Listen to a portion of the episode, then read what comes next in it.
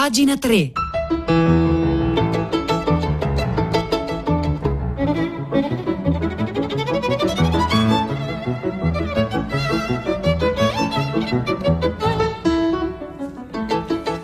Buongiorno, un saluto da Nicola Lagioia, benvenuti a pagina 3, la cultura nei quotidiani, nelle riviste, nel web, 9-2 minuti, 10 secondi di giovedì 10 settembre. Oggi cominciamo parlando di un, di un gigante della musica del Novecento, Miles Davis, perché sono vent'anni che Miles Davis non c'è più, precisamente è morto il 28 settembre del 91 ed escono pezzi sui giornali e sulle, anche sul sulle riviste, sui blog, per esempio su rollingstone.it, eh, anzi, meglio rollingstone.it, eh, scusate, 30 anni, non 20 anni, non siamo,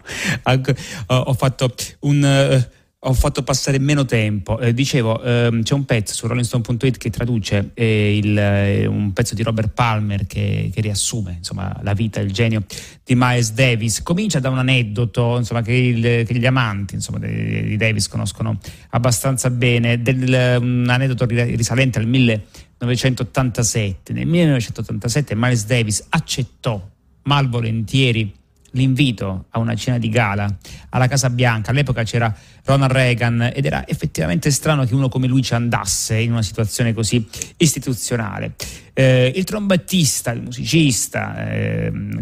si, si ritrovò seduto accanto a una signora, a una che lui descrisse nella sua autobiografia come la moglie di un uomo politico e secondo appunto il racconto di Davis lei gli chiese, apparentemente ben intenzionata, perché mai il jazz non fosse più popolare in America come un tempo. Miles Davis rispose, il jazz è ignorato perché i bianchi vogliono vincere tutto.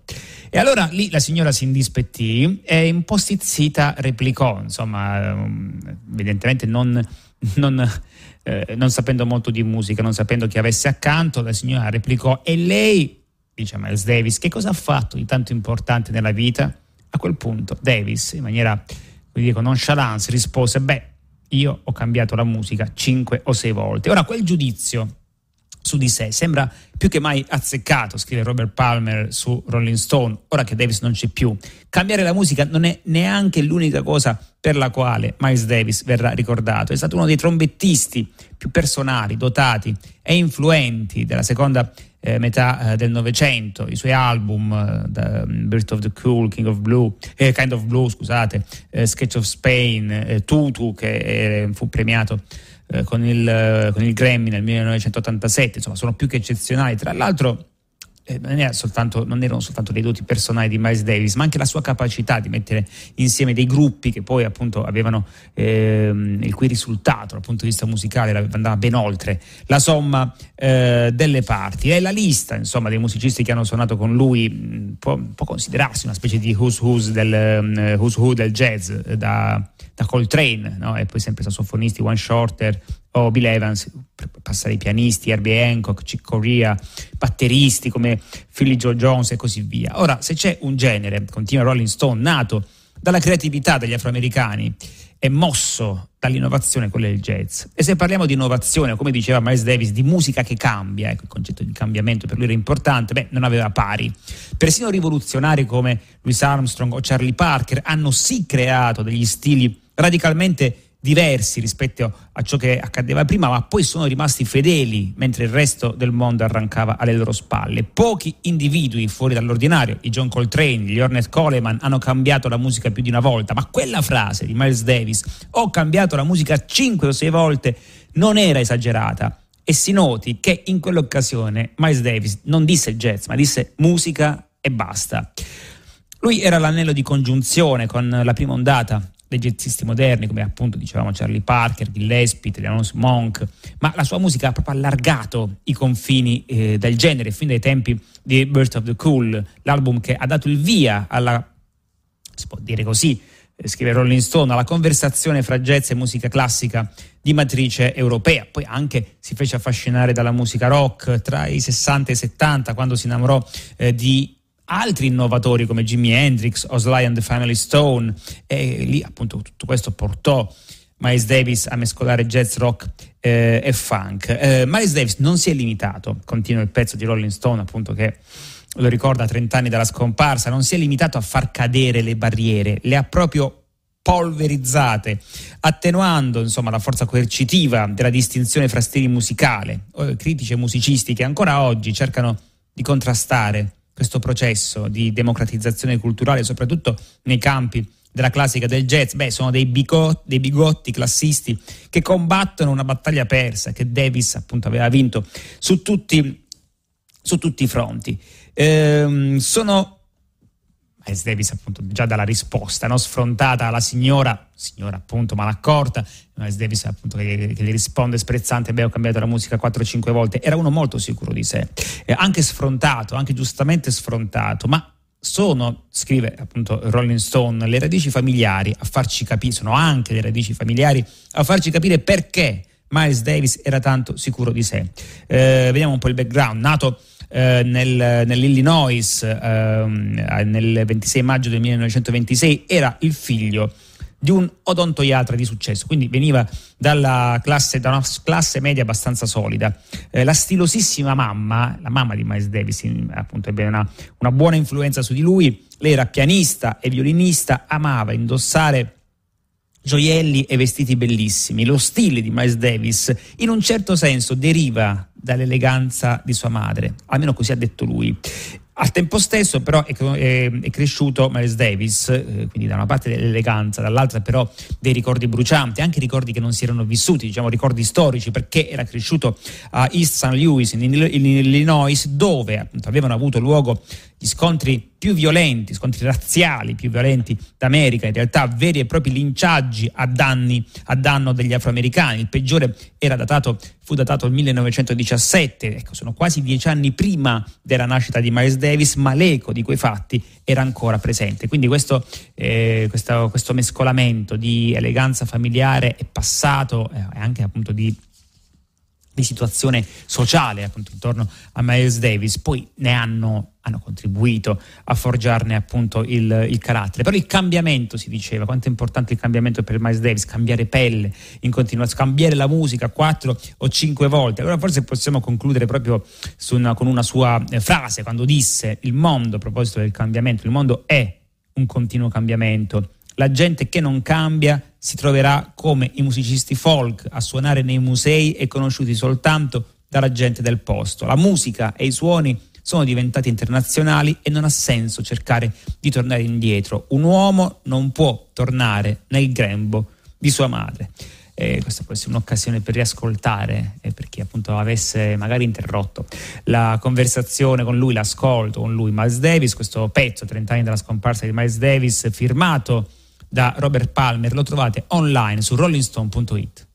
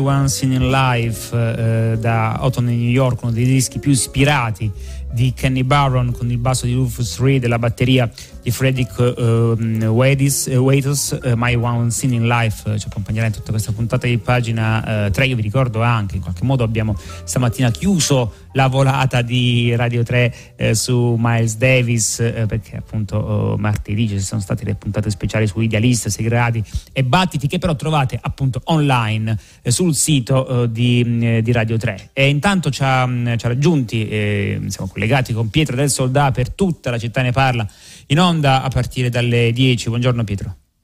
Eccomi Nicola, buongiorno, buongiorno a te, gli ascoltatrici e gli ascoltatori di pagina 3. Oggi torniamo a parlare di Covid, è un po' di tempo che non uh, approfondiamo l'andamento della pandemia nella nostra trasmissione, perché stamattina ha chiamato un'ascoltatrice, la prima pagina, Monia D'Ancona, che ha voluto condividere con noi la sua condizione, che è di tantissimi, si parla di un quarto o addirittura secondo uno studio dell'Università di Oxford del 37% di coloro che hanno avuto il Covid, cioè il long Covid o la cosiddetta sindrome post-Covid, cioè a dire il prolungarsi per mesi, addirittura per più di un anno in alcuni casi di sintomi debilitanti eh, che rendono ancora più, diciamo, più grave e diversa questa malattia virale dalle tante altre, dalle influenze anche le peggiori attraverso cui l'umanità è passata. E di cui si parla abbastanza poco e invece Monia rivendica la necessità di farlo, di raccontare che cosa sta accadendo, a che punto siamo con gli studi, con le conoscenze,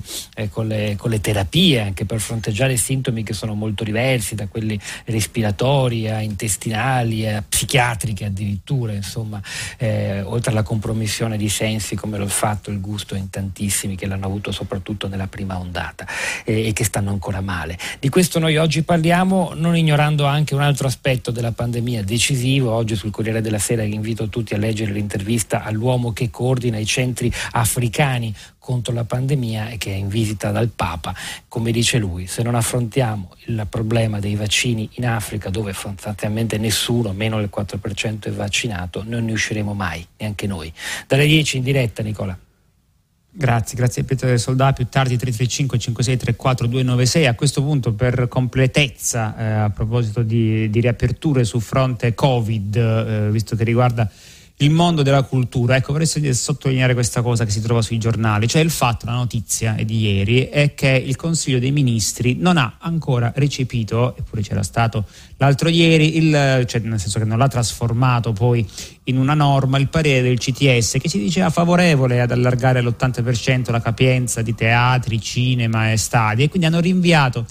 la decisione la settimana prossima quando il campionato di calcio sarà fermo. Ora il fatto che il mondo del cinema, fatemi dire, del teatro, della cultura debba essere sempre in qualche modo condizionato da ciò che succede negli stati che sono pure importanti, ci mancherebbe, però insomma è abbastanza abbastanza diciamo così, almeno discutibile, ecco, diciamo che almeno discutibile visto che il parere del CTS era stato favorevole e il mondo appunto della cultura e dello spettacolo è abbastanza alle corde, di questo insomma, bisognerebbe tenere conto. Intanto tornando sulle eh, pagine dei giornali, il contro la cancel culture potremmo dire perché c'è mh, mm, sia Guillermo Arriaga, eh, grande scrittore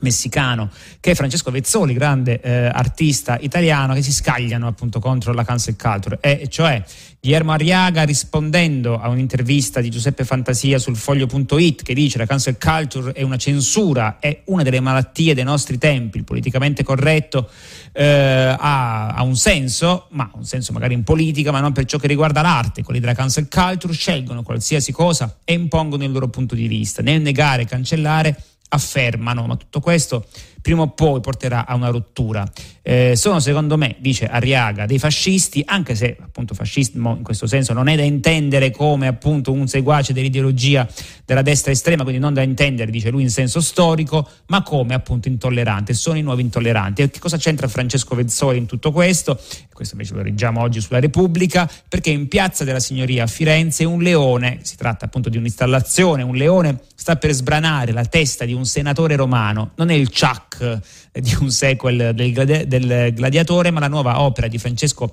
Vezzoli che appunto nella capitale del Rinascimento rappresenta l'arte al tempo della cancel culture. Ho cercato, dice Vezzoli,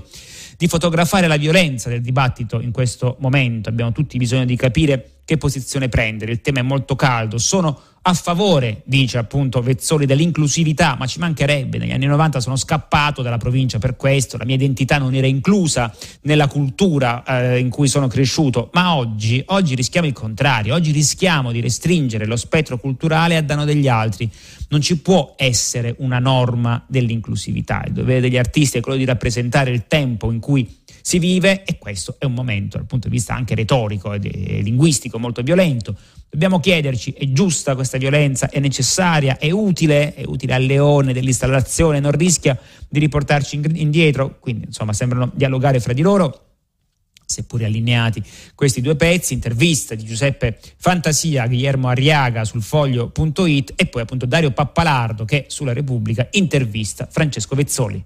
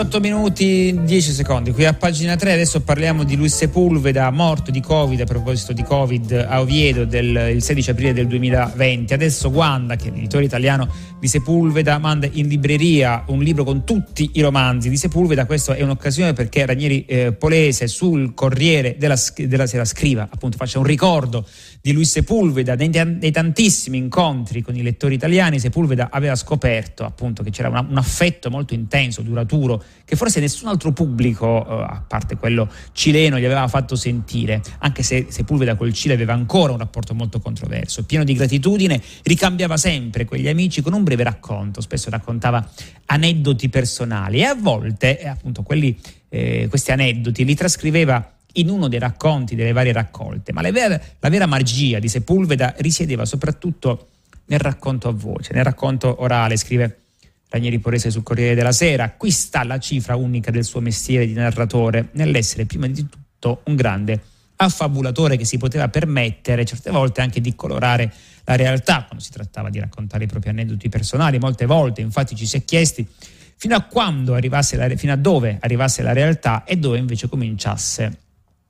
immaginazione. Insomma, si ripropone anche qui l'eterno dilemma fra verità e leggenda, a cui John Ford nel, nel, film L'uomo che uccise Liberty Valance aveva risposto così, quando la leggenda diventa un fatto, stampa la leggenda. Va bene, comunque, quando qualcuno dei tanti lettori venuti ad ascoltarlo, ad ascoltare Sepulveda, gli chiedeva quando hai cominciato a scrivere, beh, lui tirava fuori questa storia. Era un adolescente timido, 14 anni o poco più, innamorato perso di una ragazza del liceo femminile che non si accorgeva dei suoi sentimenti. Fino a qui, diciamo, è una storia abbastanza classica. Saputo che la ragazza preparava una festa per il suo compleanno, Sepulveda, il giovane, il giovanissimo Sepulveda, comincia a pensare a quale regalo portarle. Certo, doveva essere qualcosa di prezioso, prezioso per lui, da cui lui si sarebbe distaccato solo perché lei capisse quanto era importante. La scelta, la scelta cade, però, la scelta è bizzarra, perché magari era importante per lui, ma non per lei. La scelta cadde sulla foto della nazionale di calcio del Cile, una foto ufficiale, metà giocatori in piedi, l'altra metà accosciati davanti. Ma a rendere però unica quella foto erano le firme di tutti i componenti della squadra che arrivò al terzo posto ai mondiali, mondiali giocati in Cile l'anno prima nel 1962, quindi per il giovane Luis Sepulveda questo era un reperto importantissimo. Vestito per bene, si presenta a casa di lei, le porge la busta, tutto emozionato, insiste perché lei la apra proprio davanti ai suoi occhi, ma quando lei vede la foto dei calciatori lo guarda un po' sconsolata e gli dice non mi piace il calcio, a me interessa solo la poesia. E lui conclude allora diventerò un poeta. Va bene, in seguito l'aveva raccontato a Bruno Arpaia, qualche tempo dopo dimenticata, la ragazza che non amava il calcio,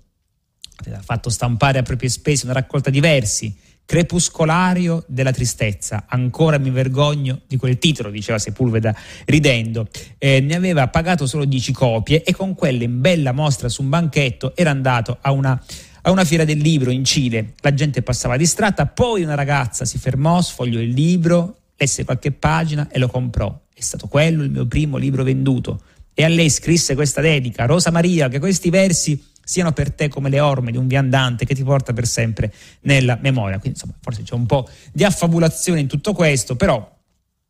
eh, è necessario anche questo poi ci fu il passaggio alla prosa di Sepulveda e avvenne, come succedeva per molti scrittori, pensate a Hemingway, attraverso o grazie al giornalismo, perché poco più che sedicenne cominciò a lavorare al giornale di Santiago Clarín nome appunto eh, noto a chi si interessa delle vicende cilene perché il quotidiano, eh, questo è il quotidiano che verrà chiuso il giorno stesso del golpe, cioè l'11 settembre del 1973, ricordiamo che nella vita di Sepulveda ci sono stati anche momenti molto difficili, eh, lui fu, mm, fu catturato eh, dai golpisti, fu torturato dalla polizia eh, di Pinochet. Ehm, e poi appunto il, in realtà però, tornando alle sue ascendenze letterarie, come spesso accade, e la sua vocazione per la prosa nasce in realtà prima ancora di questi aneddoti, cioè quando lui ascoltava suo nonno che gli leggeva appunto il Don Chisciotte, mentre sua nonna leggeva a voce alta eh, Giulio Verne, ecco, il racconto del nonno, il racconto della nonna, questo proprio è un archetipo un po' eh, della, dell'iniziazione alla scrittura, ecco ricordo e ve la segnalo perché se non l'avete letta, guardate la trovate online facilmente e recuperatelo, il discorso di José Saramago quando eh, accettò il Nobel per la letteratura, eh, il discorso che inizia, se non sbaglio così, la persona più saggia che ho conosciuto in vita mia era un analfabeta, si riferiva a suo nonno che seppur analfabeta prima che si addormentasse spesso sotto un fico legge, leggeva, non leggeva, raccontava, quindi si tratta di questo caso di storia orale, di, affa, di pura fabulazione, le storie, delle storie al, al, al bambino Giuseppe Saramago che si addormentava d'estate sotto un fico. E quella fu attraverso la, attraverso la parola orale, eh, la, fu la sua vera iniziazione all'arte del raccontare storie. Tornando a Sepulveda, sono appunto in libreria il libro che raccoglie tutti i suoi romanzi e appunto questo pezzo a firma di Ranieri Polese lo trovate oggi sul Corriere della Sera.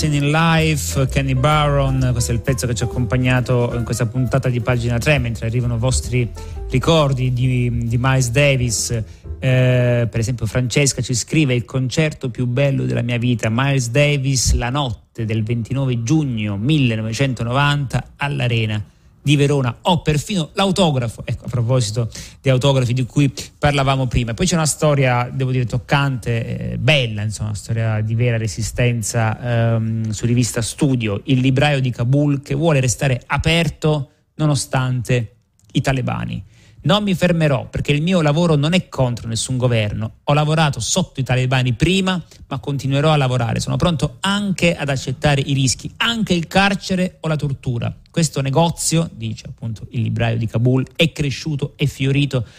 nel corso dei decenni, ne ha viste di tutti i colori e una raccolta di storie e rimarrà qui fin quando rimarrò io. Eh, Muhammad Rais è un famoso libraio afgano, proprietario di un negozio che raccoglie quella che è considerata una delle più grandi collezioni private di libri in Afghanistan. Aperto il negozio, la libreria, nel 1974, anno della fondazione tra l'altro della prima repubblica del paese, la libreria offre 20.000 titoli dedicati alla storia eh, del, dell'Afghanistan, frutto del duro lavoro di questo libraio Rais, che negli anni, sotto vari regimi, eh, insomma, ha continuato a restare eh, aperto nonostante molte disavventure. Eh, anche i sovietici, per esempio, dice, ehm, erano intransigenti, hanno censurato i miei libri, mi hanno messo in prigione per un anno per aver raccolto i decreti del Mullah Omar e di altri giornali jihadisti che io ho acquistato in Pakistan perché appunto volevo tenere tutto il tipo, eh, tutta la memoria che riguardava il mio paese. Quando sono stato rilasciato, che cosa ho fatto?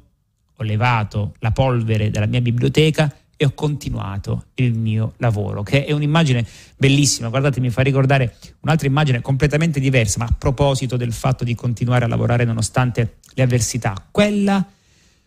del giovane Cesare Pavese che durante il momento più duro della seconda guerra mondiale si recava alla redazione della casa editrice Enaudi, toglieva i calcinacci dalla scrivania che erano caduti dal soffitto a causa dei bombardamenti e cominciava